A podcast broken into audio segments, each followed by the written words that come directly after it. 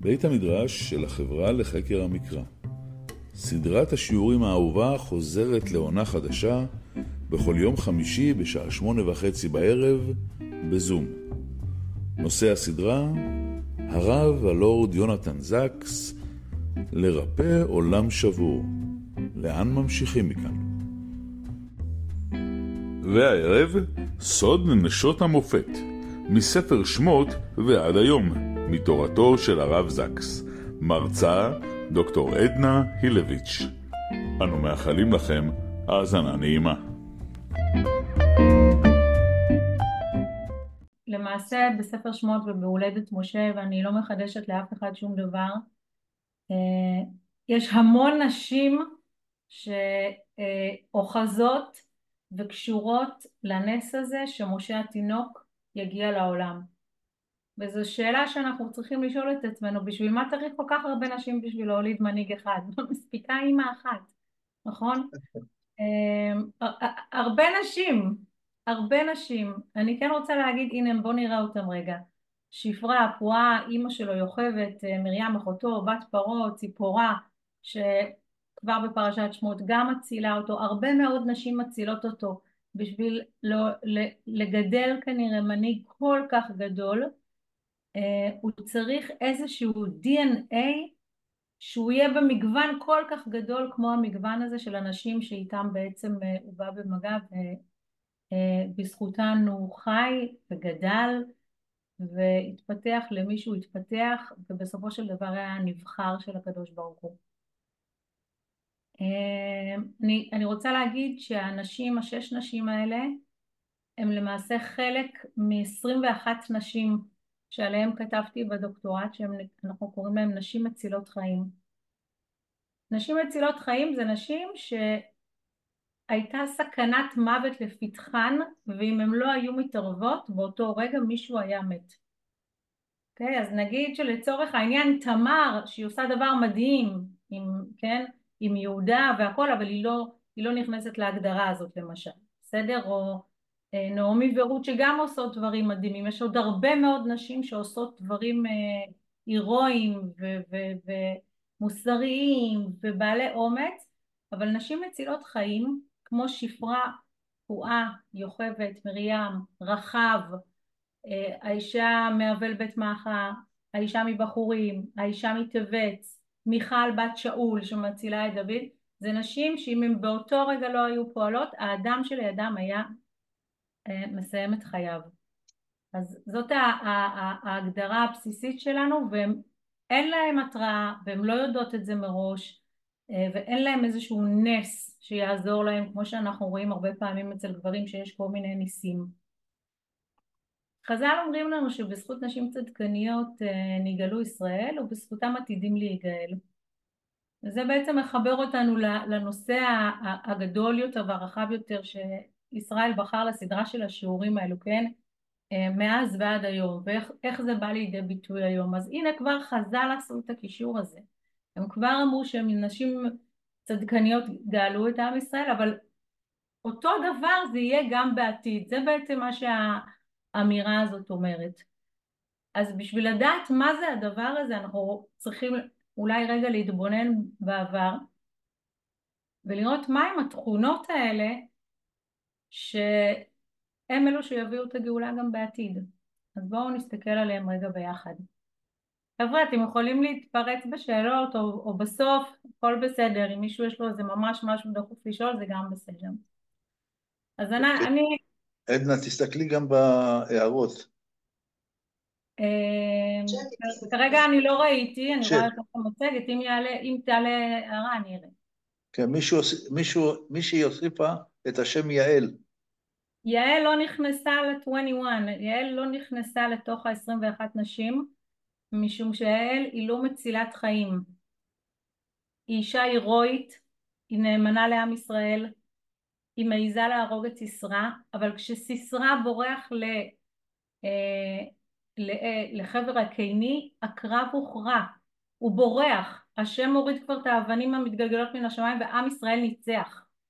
בזה שהיא הורגת אותו היא לא מצילה כרגע מישהו לכן היא לא יכולה להיכנס אה, להגדרה של אישה מצילת חיים. היא אלטרואיסטית, היא אמיצה בצורה בלתי רגילה, אבל היא לא נכנסת, היא לא, היא לא הצילה באותו הרגע מישהו ממוות, ולכן היא לא נכנסת בהגדרה הזאת, ותודה על השאלה. שאלה מצוינת, אה, שהיה עליה ויכוח גדול אה, אצל השופטים של העבודה שלי, אם היא תיכנס או לא. אני רוצה רגע, אנחנו כולנו מכירים את המילדות, את המילדות העבריות, שפרה ופועה זה שמות שמאוד דומים להם נמצאים בפפירוסים המצריים, הם כנראה נשים אה, חסידות אומות עולם שמחליטות לעבור על צו המלך. אני סימנתי פה את הביטוי ולא עשו. ותראינה מילדות את האלוקים ולא עשו כאשר דיבר אליהם מלך מצרים ותחיינה את הילדים. כשאנחנו רוצים להבין עד כמה משהו הוא משמעותי אנחנו צריכים לבדוק אותו ביחס למקרים אחרים. כמה פעמים בתורה כתוב ולא עשו? חיפוש פשוט יראה לכם שאפילו לא פעם אחת. אין אף בן אדם בתורה, בכל התורה כולה, ואנחנו נראה את זה רק יותר מאוחר בירמיהו פעם אחת ואצל גדעון פעם אחת, שהביטוי ולא עשו, מישהו מעז לא לעשות משהו נגד סמכות כל כך מפחידה, כמו פרעה. כן? הצירוף המילים האלה לעומת הכל כך הרבה פעמים שבספר שמות כתוב ויעש ויעש ויעש שכן עושים מה שהסמכות אומרת אה, זה משהו שנותן לנו בעצם להבין את, את, את גודל האומץ של אה, אה, שתי הנשים המיוחדות האלה. אנחנו כולנו יודעים שהשם, מה שנקרא ויעש להם השם בתים, כן? ו, ובעצם מתחילת ספר שמות, מתחילת ספר שמות, יש איזושהי התייחסות של מידה כנגד מידה בצורה מאוד מאוד מאוד חזקה. גם בספר בראשית אבל בספר שמות על ההתחלה יש סדרי עולם חדשים. ואם פרעה יזרוק תינוקות למים אז בשבת הקרובה הוא בעצמו ייזרק למים. ואם משה משו אותו מהמים, כן, מה שקורה למשה קורה גם לעם ישראל, אז זה גם את עם ישראל ימשו מהמים. ואם המיילדות העבריות מצילות תינוקות ומצילות בתים, אז השם יעשה להם בתים. כל הזמן יחזור המידה כנגד מידה ובמידה שהאדם מודד אה, מודדים לו. אומר הרב זקס ביחס לילדות העבריות הנאשמים אה, הנאשמים שלום חמוד שלי החייל שלי חזר הביתה הנאשמים במשפט נירנברג טענו להגנתם שהם רק מילאו פקודות שנתנו, שניתנו בידי הממשלה החוקית שנבחרה. נדרש להמציא מושג חדש, פשע נגד האנושות, כדי לבסס את אשמתם. שלושת אלפים שנה קודם הבינו המילדות שיש פקודות שאסור למלא שאינן מוסריות. כן, היה נדרש כל כך אלפי, הרבה שנים לעשות חוק שכבר המילדות הבינו אותו, אה, אומר הרב זקס, כן? שלא לכל דבר אה, מקשיבים, לא לכל פקודה אנחנו אה, מקשיבים. סיפור המילדות הוא חלק, זה המשך דבריו, סיפור המילדות הוא חלק מחזון גדול יותר של התנ"ך, שזכות עליונה על הכוח ושאפילו עם אלוקים אפשר לריב. ועוד מעט יהיה לנו בסיפור של ציפורה, שעליו נרחיב, ונראה ש... שמדובר בחיים ומוות, יש גם אפשרות לריב מה שנקרא במרכאות עם אלוקים. ריב צדק. שפרה ופועה הן הגיבורות הגדולות של ספרות העולם, הן הראשונות שלימדו את האנושות על גבולותיו המוסריים של הכוח. הכוח הוא לא בלתי מוגבל. הכוח הוא לא דבר שאפשר להשתולל איתו. זה מה שחשבו במשך אלפי שנים הרבה מאוד עריצים. שאנחנו נעשה מה שאנחנו רוצים עם הכוח ועם הכסף ועם העוצמה. והראשונות, אומר הרב זקס, שמעיזות ממקום נמוך, לא שיש להם כוח, כן?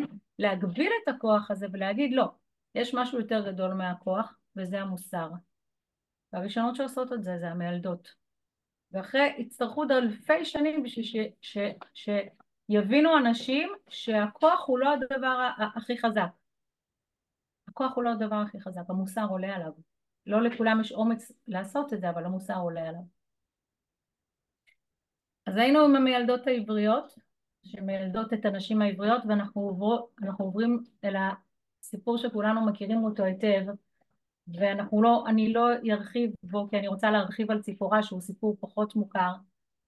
אני רק רוצה להראות לכם איך זה יכול להיות שנשים שהן שפחות כרגע ומשמשות כאמות בשפחות יכולות להיות מוסריות בדיוק כמו שבת מלך יכולה להיות מוסרית. הסטטוס שלך לא קובע את המוסריות שלך. הסטטוס לא קובע את המוסריות. יכולה להיות אימא ובת ואחות ואישה עם מקצוע שנקראת מיילדת והבת של השליט הכי גדול ולכולם יהיה חוט מקשר בעניין של המוסריות שלהם. זה לא משנה מה הסטטוס שלך או מה המקצוע שלך או מאיפה באת. זה משנה ה-DNA של הערכים שלך. אז אני אקרא את זה מהר, ותרא האישה ותלת בן ותקרא, ותראה אותו כי טוב, ותצפינהו שלושה ערכים ולא יכלה עוד הצפינו ותיקח לו תיבת גומה ותחמרה בחמר ובזפת ותשם את הילד ותשם בסוף על שפת היאור. אחד הדברים שמראים לנו בעצם איך נשים צדקניות מוציאות את ה... מביאות את הגאולה זה ביכולת הבלתי הגיונית להסתכל בטוב. איך אפשר לראות טוב כשיש כל כך הרבה חושך? איך אפשר לקחת את הדבר הכי קטן שיש, שגם אותו היא אמורה להיפרד ממנו עוד רגע, ולראות בו כדו... כאור המוחלט. תינוקות נרצחים, גזירות פרעה, עבודת פרך, כולם... אימא של משה בוחרת לראות טוב. אני שוב חוזרת ל... ל... ל... ל... באמת להגדרה כל כך חשובה ש, ש, שנתנו להרצאות האלו שקושרת כל הזמן מהעבר לזמננו. עד כמה יש לנו כוח לראות טוב? הרי זה הכי קל לנו עכשיו להגיד זה זה וזה ובאמת כולנו כועסים נורא ויש לנו כל כך הרבה את מי להאשים. וה, והיכולת הזאת לשים את כל הדבר הגדול הזה בצד ולהגיד אוקיי איפה אנחנו רואים את הטוב? בואו נראה את כל היוזמות המדהימות שאנשים עשו פה. בואו נראה את ה, את ה... באמת אין לי אפילו, אין, אין לנו זמן כמובן לאלפי דברים והתנדבויות ומעשים שהם לא יאמנו שאנשים בחרו לעשות פה ביום שבו פרצה המלחמה לטובת עם ישראל. אין בכלל מילים לתאר את זה. רעיונות שרק אה, מוחות פה בארץ ישראל יכולות, אה, יכולים להמציא כאלו רעיונות של אה, מחוות לחיילים, באמת אין סוף. בכל תחום, מהתכשיטנות לעשות דברים והכל, בכל התחומים אנשים, בכביסות, ב- בלסרוג כובעים לחיילים, באוכל אינסופי. היה גל מאוד גדול של רצון לבחור בטוב ולראות את הטוב, וזו משימה נורא נורא קשה. זו משימה נורא קשה, כל הזמן לראות טוב, שהחושך הוא כל כך גדול ובאמת הוא חשוך מאוד, ששמחת תורה הייתה מאוד חשוכה. והאימא הזאת מלמדת אותנו להסתכל על האור. וגם הבת שלה, ותשימו לב מה כל כך מיוחד בבת שלה, מה כתוב פה. ותתצב, אני בפסוק ד', ותתצב אחותו מרחוק לידע מה יעשה לו. התורה שלנו נורא מצמצמת במילים. כשאנחנו רוצים לדעת מה התורה חושבת על, מיר, על מרים ועל המעשה המאוד מאוד מיוחד שלה, אנחנו מחפשים עוד מקומות שכתוב להתייצב. ואנחנו מוצאים אותם. ישראל, שומעים אותך. ואנחנו בעצם שומעים, ואנחנו בעצם מכירים עוד שתי מקומות מאוד מאוד מאוד חשובים כאלו. אחד, ממש בפרשה שלנו, התייצבו וראו את, את ישועת השם, שמשה אומר לבני ישראל, ואחד, למרגלות הר סיני. למרגלות הר סיני עם ישראל גם כן מתייצב. אז כשיש לנו מילה כל כך נדירה כמו להתייצב, זה לא מילה נפוצה בתורה, שמופיעה אצל אחות מרים, אצל אחות משה פה על היאור, שהיא שומרת על האח שלה, והיא מופיעה על שפת הים בפרשת בשלה, והיא מופיעה למרגלות הר סיני, אז אנחנו יודעים שיש פה משהו נורא נורא קדוש, משהו נורא נורא מיוחד, משהו מאוד מאוד יוצא דופן, כי היא מושווית לקריאת ים סוף והיא מושווית למעמד הר סיני. בת כמה יכולה להיות אחות של משה? חמש, שש, שבע, עשר, בכיתה ב', בכיתה ג', היא עומדת שם לשמור על אח שלה התינוק שהתיבה שלו לא תתהפך. אנחנו קוראים את הסיפור הזה חמישים שנה וזה... אני כל פעם מתרגשת לקרוא אותו.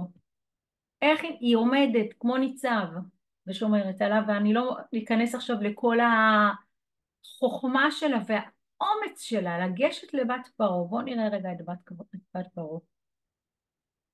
ותרד בת פרעה לרחוץ על היאור ונערותיה הולכות על יד היאור ותראה את התיבה בתוך הסוף ותשלח את המטה ותיקחיה. באחד המאמרים באנגלית שואלים, נתרגם את זה לעברית, מה עושה בת פרעה בחוף העבדים? מה עושה בת? אנשים לא רוצים לנסוע עכשיו לאילת כי יש שם מפונים, אחים שלנו, אומרים לא, יש שם חמישים אלף אנשים, מה ניסע עכשיו לאילת, ניסע עכשיו לים המלח, אי אפשר ליהנות עכשיו שם. מה עושה בת פרעה בחוף העבדים? אין לה חופים משלה? אין לה את כל החופים הכל כך פרטיים היפים שלה? היא צריכה ללכת לחוף של כל העלובי החיים. מי נמצא שם? עלובי החיים. היא צריכה ללכת לחוף ולחלק של היאור הזה שהיא תראה את כל התינוקות בתוך המים. מה היא עושה שם? היא לא במקום הנכון.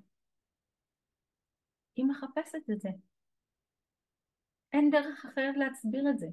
בת פרעה מחפשת תינוק. היא מחפשת לייצר חמלה. אם היא לא הייתה מחפשת את החמלה, היא לא הייתה נמצאת בחוף העבדים. היא הייתה נשארת בחוף שלה, שלה, שלה, שלה, הפרטי של הארמון שלה. בואו נראה רגע מה היא עושה. ותשלח את המטה ותיקחיה, זה שיא הסיפור. איך אני יודעת שזה ה-slow motion? זה ההילוך איטי שלנו. ותשלח את המטה ותיקחיה. פעולה אחת שפירקו אותה לשתי פעולות. מה זה ותשלח את המטה? אני לוקחת את העט, אני לא שולחת את היד ולוקחת את העט. כאשר בתורה מפרקים פעולה אחת לשתי פעולות, זה אומר שזה שיא הסיפור שלנו. שיא הסיפור. וישלח אברהם את ידו ויקח את המאכלת. שיא הסיפור. שיא הסיפור של עקדת יצחק, נכון? אותו דבר פה. שיא הסיפור של כל הסיפור הזה זה הבחירה של בת פרעה לשלוח את היד ולקחת את התינוק הזה. זה שיא הסיפור. ואנחנו נפגוש את זה על הים עם משה, שהוא לוקח את המטה ומטה אותו על הים. זה יגיע רק בכמה פעמים בודדות בכל התורה. שמישהו שולח את היד שלו לעשות משהו, וזה שיא השיאים של הסיפור. מה השיא פה? שבת של רוצח חומלת. התורה כל הזמן מקפידה על עיקרון הבחירה החופשית ושאף אחד לא יגיד לתורה אבל אמא שלי ככה ואבא שלי ככה ונולדתי ככה ולא יכולתי והחיים לא אפשרו לי יש פה בת של רוצח אכזרי ביותר שבוחרת אחרת היא לא בוחרת כמו אבא שלה והיא מקבלת את, ה, את האמירה הזאת ותפתח את, ותראה את הילד והנה נער בוכה ותחמול איזה מילה. היא כמעט מילה שמיוחסת רק לקדוש ברוך הוא בכל התנ"ך. כמעט ואף אחד לא מקבל את המילה המדהימה הזאת. תכנסו אחרי זה חיפוש בחיפוש תנ"ך. על מי נאמר שהוא חומל חמול על מעשיך אנחנו שרים בראש השנה וכן זה מילה שהתורה שוב היא מקמצת במילים אבל היא רוצה להגיד לנו אתם רוצים לדעת כמה אני מעריכה את, ה, את האישה הזאתי את הבת של המלך הזה? אני נותנת לה את המילה בתחמול ותאמר מילדי העברים מזה ותאמר אחותו אל בת פרעה אלך וקראתי לך ותלך העלמה ותיקח האישה וזהו אנחנו, אנחנו לא רציתי רק להראות את שלושת הנקודות המאוד מאוד חשובות הבחירה באור של אימא של משה, העמידה של אחותו, שאנחנו כולם יודעים שאחר כך היא הצטרעה, חז"ל מלמדים אותנו שכנגד הרבע שעה הזאת שהיא עמדה, כל עם ישראל חיכה לה, עד שתתרפא מצרת. חז"ל עושים את החישוב, כמה זה עושה חסד לאלפים, כמה זה בשורש, בעצרת, כמה דקות כל עם ישראל חיכה לה, על הרבע שעה הזאת שהיא כנראה עמדה פה, שבשבילה זה היה גיהנום ופחד. איזה שכר היא קיבלה? אנחנו חוזרים שוב פעם למידה כנגד מידה, זה שהיא העיזה ללכת לבת פרעה ולהגיד לה אני אסדר היא באה עם הפתרון, יש לה פתרונות. יש לה פתרונות. בשביעי לאוקטובר כל הזמן העם פה ייצר פתרונות. אנחנו קנינו קסדות ואפודים קרמיים וכל מה שהחיילים היו צריכים פה, כל, כל החמ"לים המטורפים שהיו בכל הערים בארץ. באנו עם פתרונות, לא עם טענות, ואנחנו צריכים להישאר במקום הזה, של הפתרונות, של האור, של הלחמול. כל הפוליטיקה וזה, זה לא לנו, זה, זה, זה לא, זה נמצא, אבל אנחנו, אם אנחנו רוצים להביא גאולה זה פחות. הרב זקס קורא לזה מנהיגות שאינה רשמית. בעצם מה שהן עושות זה מעשה של הנהגה, אבל הן לא מנהיגות, כן? הן לא מנהיגות, הן לא נשים שיש להן עכשיו איזשהו, הן לא קיבלו איזשהו תואר של הנהגה, ובכל זאת הן עושות אה, אה, מעשה של הנהגה. והוא מדבר על זה באריכות, תסתכלו בספר שמות, על זה מה שהעם צריך, מנהיגות שאינה רשמית, שבן אדם לוקח אחריות ועושה דברים טובים בלי שביקשו ממנו. בלי שביקשו ממנו לעשות, אף אחד לא אמר לו אתה חייב לעשות את זה, זה מסגרת התפקיד שלך. כל ההתנדבות המטורפת הזאת שאנחנו ראינו פה בעם ישראל, שזה משהו שלא קיים בכל העולם, בכלל לא קיים, הסיטואציה הזאת היא באמת היא סיטואציה שהיא כל כך עליונה, היא כל כך לא רגילה, היא כל כך משמיים, כן? שאנשים באים מכל העולם אלינו כשאצלנו יש מלחמה, כן? זה רק קורה בעם ישראל הדברים האלו. הבחירה היא בחירה אישית, אף אחד לא הכריח, לא הכריחו אותו. אז כמו שאז גם אתה, כן? כמו שהם בחרו לעשות טוב, אז גם אתה, עם ישראל, בחר לעשות טוב מאוד מאוד מאוד גדול מאחרי השביעי לאוקטובר ו- ו- ו- וצריך לשמר את זה וצריך ל- ל- למשוך את זה קדימה ולא לתת לזה אה, אה, להתפורר ולהיעלם ו- ו- ולהתנוסס.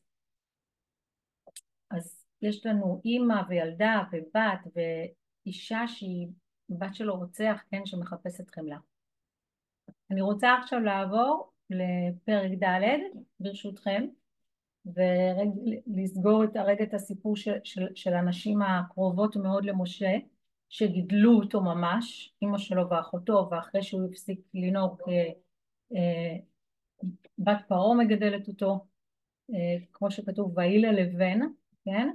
אה, כנראה שבשביל להיות מנהיג כזה גדול שמוריד את התורה אתה בכל זאת צריך לגדול בארמון ולא במקום שהוא לא ארמון, וזה מה שקורה. יש איזה צחוק הגורל, כן? מה שנקרא אדם מתכנן והקדוש ברוך הוא צוחק. יש פה משהו, התורה רוצה להראות כמה אירוני זה שפרעה, שכל כך שונא את עם ישראל, כל כך רוצה להשמיד אותם, מגדל בעשר האצבעות שלו את המושיע של עם ישראל. יש פה אירוניה מאוד מאוד מאוד גדולה, כן? רק שנייה.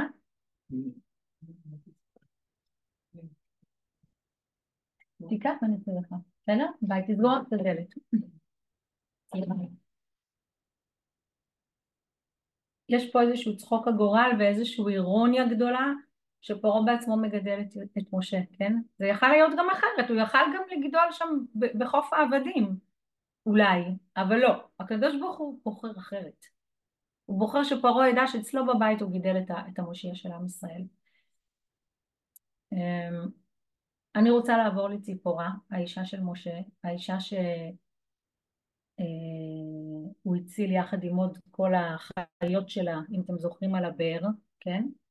אה, איש מצרי, הם באו ליתרו ואמרו לו, איש מצרי, כן, הצילנו מיד הרועים. משה מאופיין כמציל.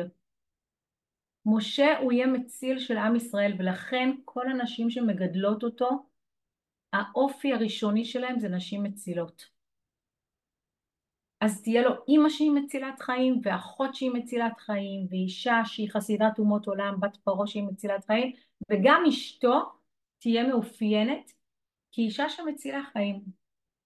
ואני רוצה רגע לעבור באמת לסיפור הזה שהוא סיפור מאוד מאוד מאוד קשה. אני חושבת שזה אחד הסיפורים הכי קצרים בתנ"ך בכלל שנכתב עליהם כל כך הרבה בגלל הבעייתיות המאוד מאוד מאוד גדולה של הסיפור הזה. והיא בדרך במלון, אנחנו בפרק ד' סיימנו את הולדת משה, סיימנו את, אה, את התגלות השם למשה בסנה, את כל הוויכוח הארוך ארוך ארוך ארוך ארוך, שמשה לא רוצה או מפחד ללכת לפרעה. והשם נותן לו אלף סיבות למה הוא כן צריך, ואהרון יכריך יהיה לך לפה, ו... ואני אבוא איתך והכל יהיה בסדר, ו... ובכל זאת זה, זה, זה, זה ויכוח ארוך, זה ויכוח ארוך, ואחרי הוויכוח הזה הוא הולך ליתרו, הוא מבקש ממנו רשות, ויתרו נותן לו רשות והוא הולך למצרים. וזה קורה במלון. אם חשבתם שמלון זאת מילה של, של המאה האחרונה, אז לא. מלון, כן, זה מקום של אלים בו. אז אנחנו יודעים שהסיפור הזה קרה בלילה. זה לא קרה ביום, זה לא קרה לאור יום. ויהי בדרך במלון, ויפגשהו השם ויבקש שם איתו, ותיקח ציפורת צור, ותכרות את עורלת בנה, ותגה לרגליו, ותאמר כי חתן דמים אתה לי. וירף ממנו אז אמרה חתן דמים למולות. סיפור מאוד מאוד מאוד קשה, מחלוקת מאוד מאוד מאוד גדולה בגמרא, נדרים דף ל"א ודף ל"ב, את מי רוצה השם להרוג? את הבן של משה או את משה? ולמה? אתה שני פרקים שלמים עכשיו שכנעת אותו ללכת להוציא את עם ישראל, אז עכשיו אתה הורג אותו שהוא הולך רגע לנוח במלון? אנחנו לא יכולים לדלג על הסיפור הזה, אני יודעת שהמון המון אנשים נורא נוח להם לדלג ומדלגים ישר שמשה מגיע למצרים. ויהי בדרך במלון ויפגשהו השם ויבקש שם איתו, השם רוצה להרוג את משה. יש פה ארבעה נוכחים, משה, אשתו ציפורה, הבן הראשון שלו והבן השני שלו. רק אחת נזכרת בשם, רק ציפורה מופיעה פה בשם, כל, כל השאר יש עליהם מסך, אין שמות. אבל, אבל רגע קודם דיברו על משה, לכן ויפגשהו השם, אה, אה, לפי הדעה האחת שבגמרא, הכוונה למשה. הכוונה למשה.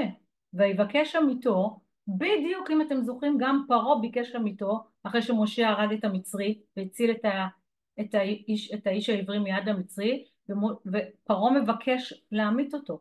והנה עכשיו השם מבקש להמית אותו. למה? סיפור נורא קשה. יש פה המון שאלות.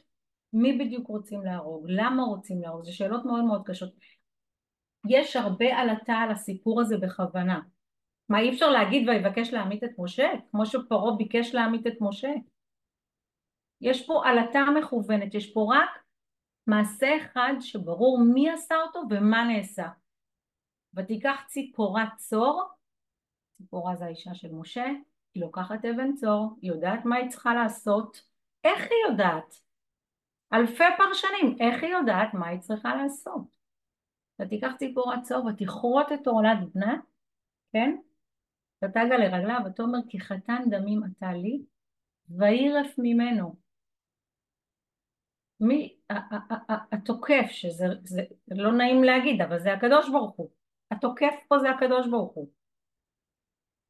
זה סיפור שבו הקדוש ברוך הוא תוקף כנראה את, את משה. אני ימים ולילות כל יום קמתי בצד אחר, אם הוא רוצה את הבן שלו או אותו. אתם צריכים להבין שאם אנחנו אומרים שהוא מנסה לתקוף את הבן שלו, אז מה, אז משה יושב ולא עושה כלום? משה המציל, אם, אם הבן שלו מותקף אז היינו מצפים שמשה יציל אותו. היות ומשה לא עושה פה כלום, אז הדעה היותר סבירה זה שמשה הוא המותקף. הוא לא יכול לעשות שום דבר.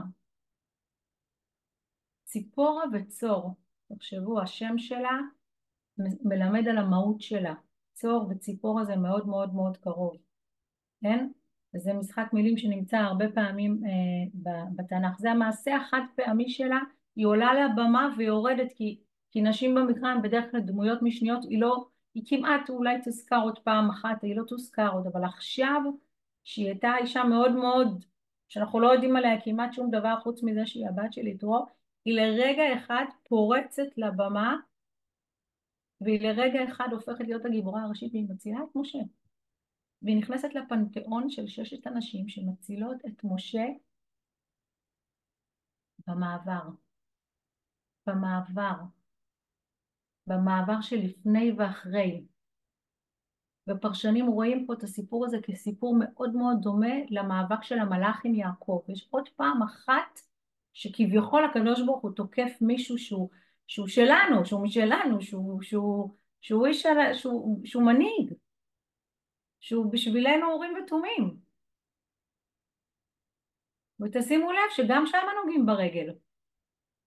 שם המלאך נגע ברגל וגיד אנשה, ופה היא נוגעת ברגל וזה מה שמציל, הנגיעה הזאתי.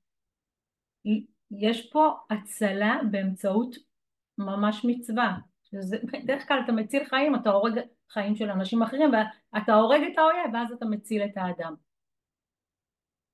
בדרך כלל נשים לא מצילות חיים על ידי מוות, על ידי זה שהן הורגות מישהו אחר. הן עושות את זה בהחבאה, בתחכום, ב... ב... אבל פה היא ממש עושה מצווה. ואיך היא בכלל יודעת לעשות את המצווה הזאת? זו מצווה שהשם נתן לאברהם.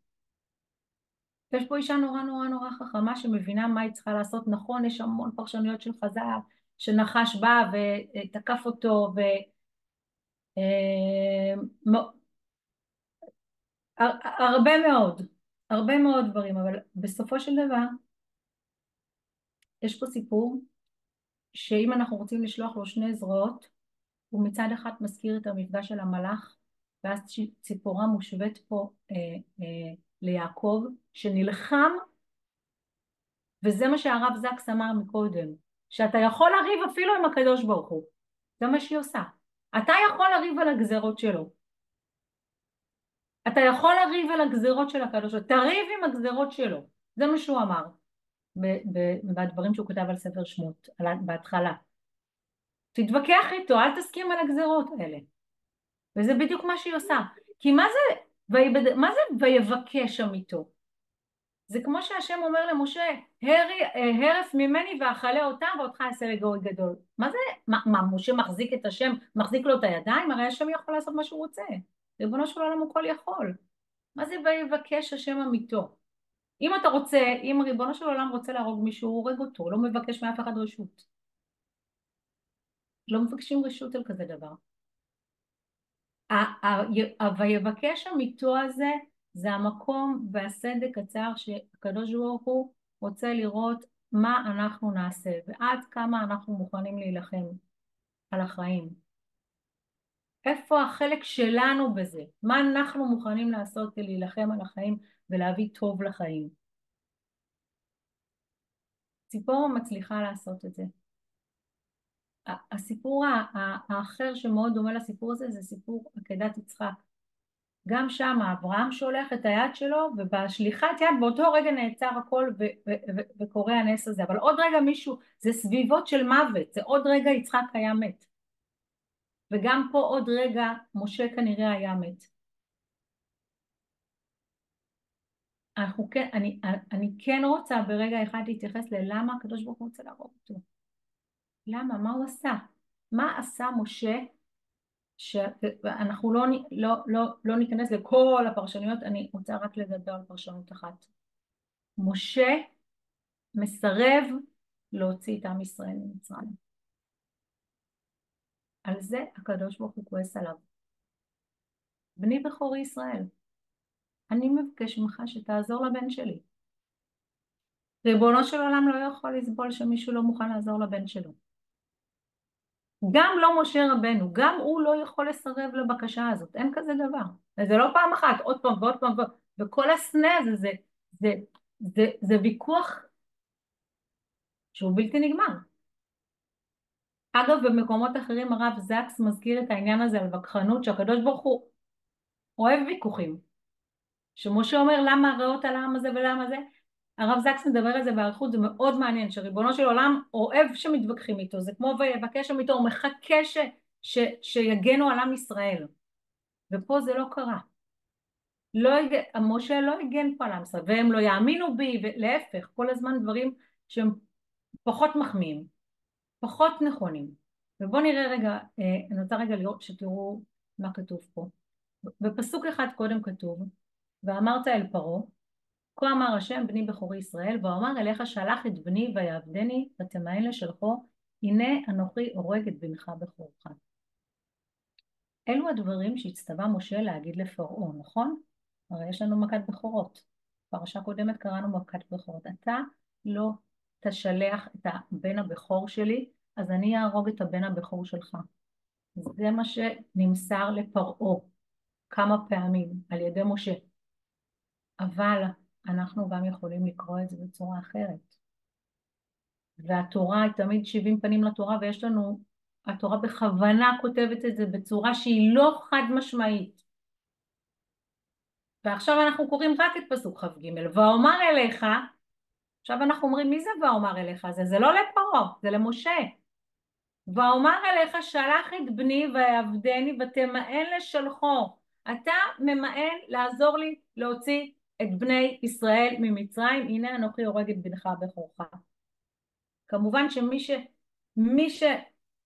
מי שדוגל בשיטה הזאת חושב שהקדוש ברוך הוא פה, שהתינוק הוא זה שהותקף, כמו שאומרת הגמרא בל"א, שהם לה שני דפים, אחד אחרי השני, בדף אחד בגמרא אומרים שזה את משה רוצים ודף שני הבן. אתה ממאן להוציא את הבן שלי? אומר ריבונו אין כאן, אני לא, אני, אוי ואבוי לך. אוי ואבוי למי שיגע בבני ישראל היקרים והמתוקים מפז. לאף אחד אין חסינות על זה.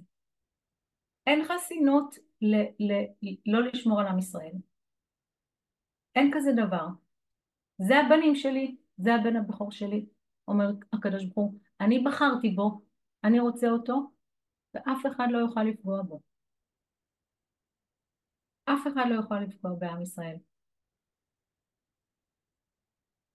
אנחנו ממשיכים ברשותכם, אנחנו רוצים רגע לעבור למרים ולהגיע לפרשה שלנו. ותיקח מרים הנביאה אחות אהרון, מרים בניגוד לשאר הנשים היא דמות כל כך חשובה, קודם כל קוראים לה נביאה, ולא סתם, היא נביאה. היא מדברת עם השם.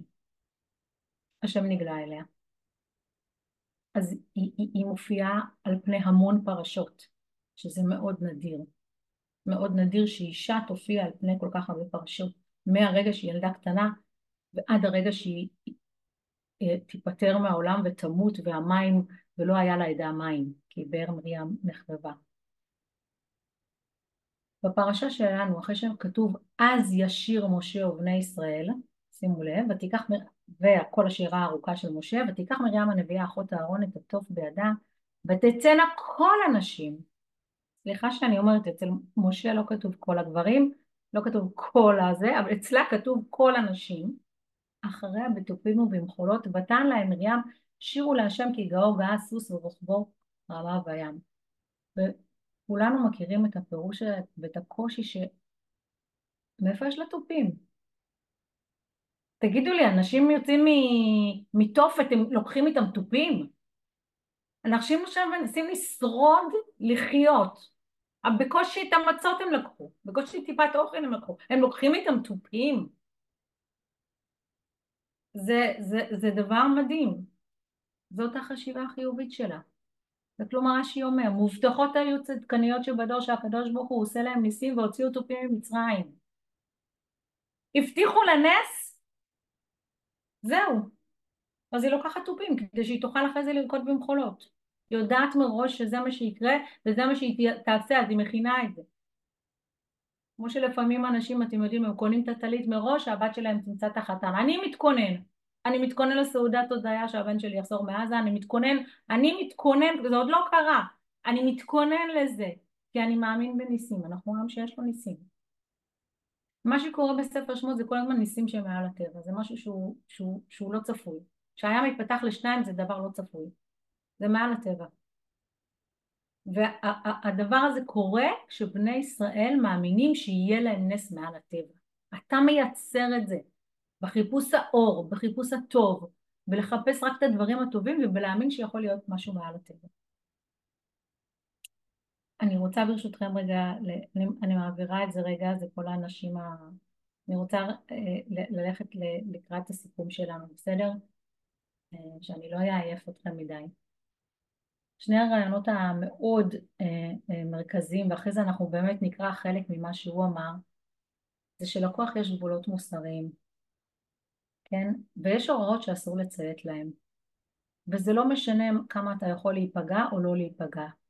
אתה צריך להיות שלם עם, עם, עם התוכן שלך, וזה הרב אה, אה, זקס לומד מה, אה, מילדות ומכל הנשים שהצילו את אה, משה. הדבר השני שהוא דיבר עליו בצורה מאוד אה, ארוכה זה מנהיגות שאינה רשמית.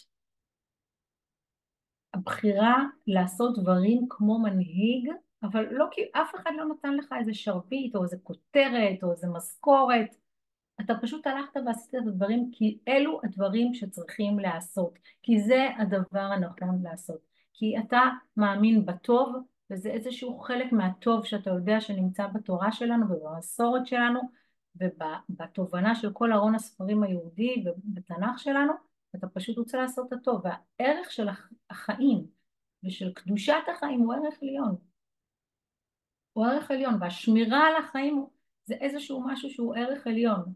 אז זה לא חשוב אם אתה מנהיג או אתה שר או אתה זה, אתה, אתה, הנשים האלו פעלו בצורה שאינה רשמית באומץ ששום מנהיג לא, לא היה לו אומץ לעשות את הדברים האלה. אני רוצה רגע לסיים ברשותכם בדברים שהרב זקס כתב. יש משהו רוחני מאוד, אבל מעשי ביותר, ביכולת להתמיר רגעים רעים בחיים לדרבון ליצירתיות, כאילו איזה קול עמוק בתוך תוכנו, כן, ואומר לנו, הגעת לנסיבות הללו לא סתם, יש משימה שמחכה למילויה. אני רק, אני, אני עוצרת רגע כי הניסוח שלו נורא יפה, להתמיר רגעים רעים. לקחת רגע שהוא מאוד מאוד רע ולשים אותו גבוה. לשים אותו בהתנדבות, לשים אותו במסירות נפש, לשים אותו בדברים של... יש לנו 400 חיילים קטועי רגליים, והם אומרים, אנחנו היינו, נוס... היינו הולכים לשם עוד פעם. מה זה? זה נקרא להתמיר. זה משהו שהוא בכלל לא נתפס. זה משהו שהוא לא נתפס בכלל. זה להתמיר רגעים שהם קשים. לקח שזה הזמן ללמוד. רוע הממתין לגאולתו. שביב אור שצריך לחלץ. ברכה שעוד לא צריכה, שעוד צריכה להתגלות, אתה צריך לחלץ את האור הזה, האור הזה הוא כלוא בתוך חושך אדיר. בעידן שבו אנשי דמים עושים מעשה אכזריות, בניו ובנותיו של עם ישראל מוכיחים מדי יום שזו איננה דרכו של אלוקי אברהם, אלוקי החיים וקדושת החיים. וכאשר יענו אותו כן ירבה וכן יפרוץ, עם שעליו נאמר כך, לעולם לא יוכרע, דרך השם היא דרך חיים. אני אסיים בה, אני לא רוצה להוסיף שום מילה על המילים המדהימות של הרב זקס, אה, שנראה כאילו רק אתמול הם נכתבו, ואני אה, רוצה מאוד מאוד מאוד להודות לכם.